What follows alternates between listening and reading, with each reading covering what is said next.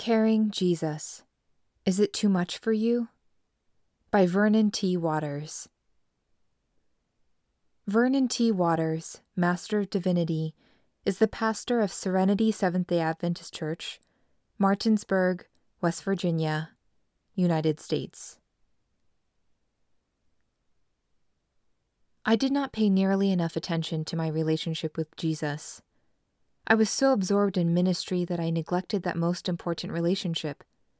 The essentials of morning prayer, meditation, and personal Bible study took a back seat to sermon preparation, strategic planning, member care, and other ministry related responsibilities.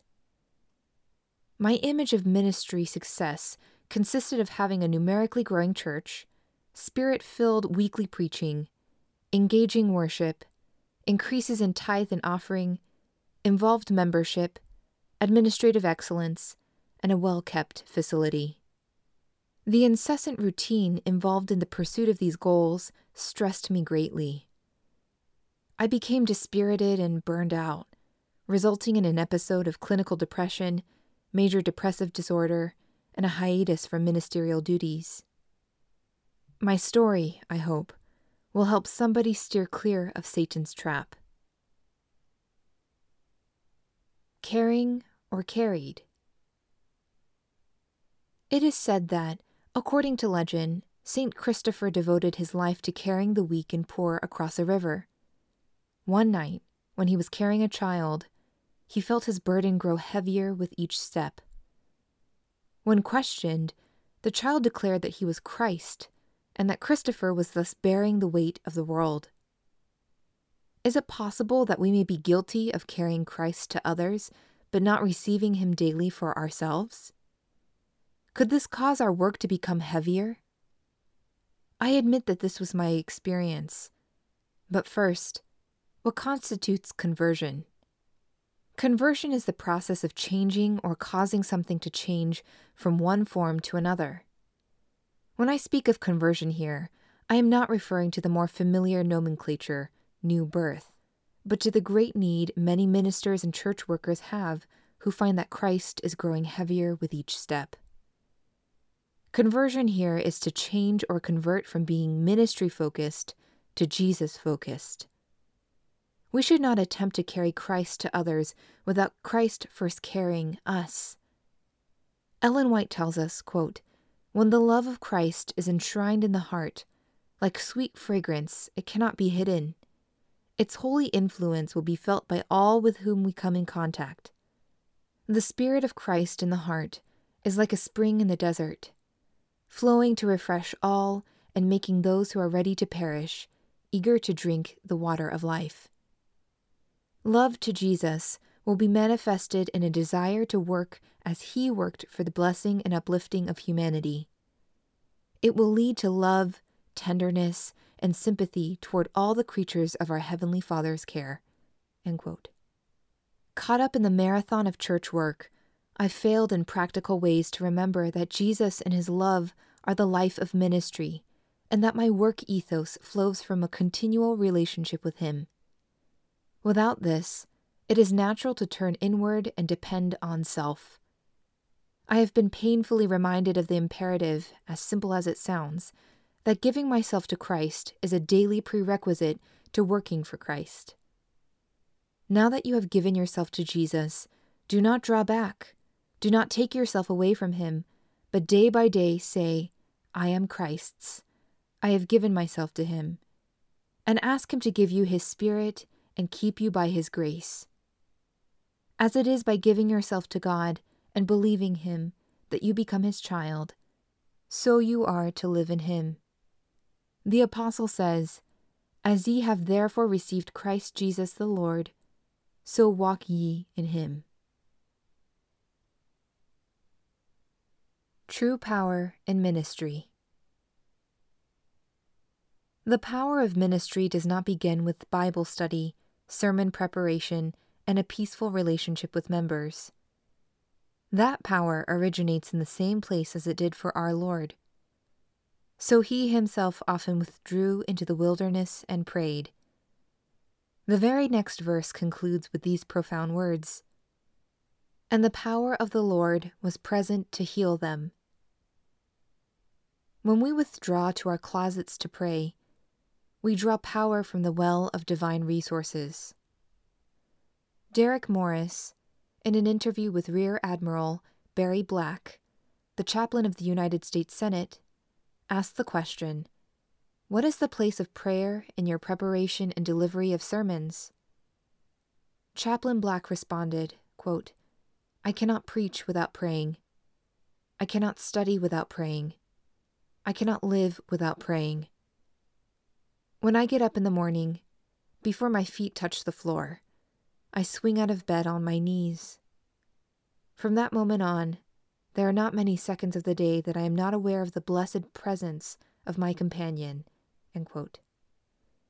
If we want the power to carry the yoke of Christ, then we should listen to him. Come to me. Take my yoke upon you and learn of me. I am guilty of being aware of this truth while not consistently, perseveringly practicing it. I suffered for it. It resulted in emotional and psychological burnout. How is it with you? Tell yourself the truth. It is dangerous for a person to be in the ministry and not connected to Jesus. It can lead to personal and professional disasters. Stephen Covey emphasizes that before there can be public victory, there must be private victory. In other words, before stepping from the house into the pulpit, we need to get alone with God and deal with ourselves, or, shall I say, let Him deal with us. Covey asserts, quote, If there isn't deep integrity and fundamental character strength, the challenges of life will cause true motives to surface, and human relationship failure will replace short term success. One place where character strength is fostered is in the chamber with God. We are weak in the things of God precisely because we are weak in our personal relationship with Him. Well did the psalmist say, Whom have I in heaven but you? And there is none upon earth that I desire besides you. My flesh and my heart fail. But God is the strength of my heart and my portion forever. The psalmist knows something about personal weakness and the source of real power. We must deal with our private issues in the chamber with God so that we can give those we serve an unblemished look at the Jesus we are carrying to give to them. That which was objectionable in the character is purified from the soul by the love of Jesus. All selfishness is expelled, all envy, all evil speaking is rooted out, and a radical transformation is wrought in the heart. Spending time with God makes us humble before Him and more dependent on His strength rather than our own, enabling us to carry the gladsome burden of bearing His name to the world. Preaching becomes a mockery when ministers are so busy with themselves that they do not spend adequate time in the presence of the Lord and with His Word. Says Ellen White, quote, Overburdened, a minister is often so hurried that he scarcely finds time to examine himself whether he be in the faith he finds very little time to meditate and pray. Christ in his ministry united prayer with work. Night after night, he spent wholly in prayer. Ministers must seek God for his Holy Spirit in order that they may present the truth aright.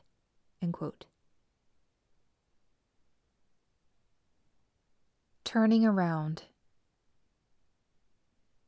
My problem with ministry was this the work of the Lord became more important than the Lord of the work. When I sensed this, I knew this was Satan's trap for me and that I was in big trouble. Thank God I recovered.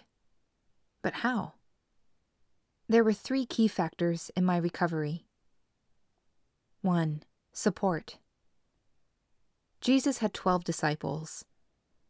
In his time of most desperate need, he surrounded himself with them especially Peter, James, and John.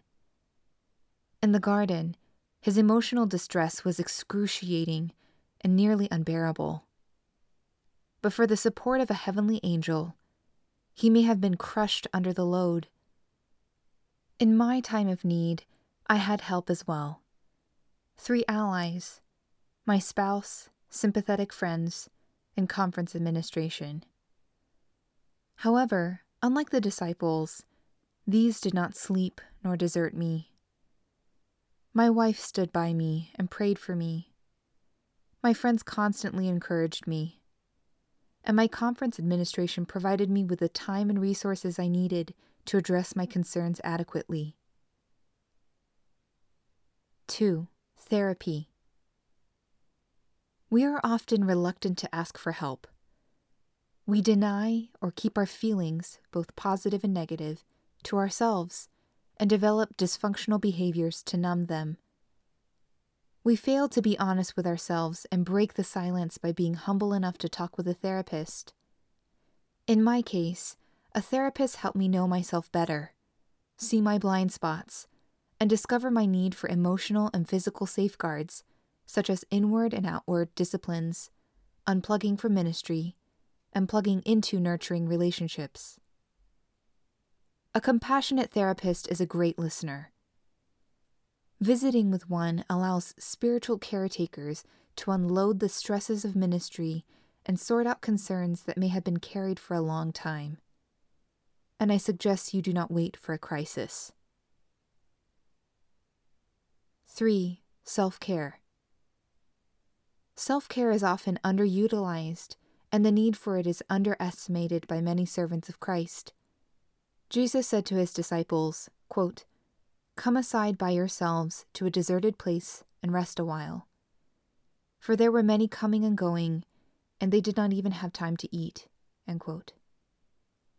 Support and therapy are both parts of a complete self care program, but there is something more.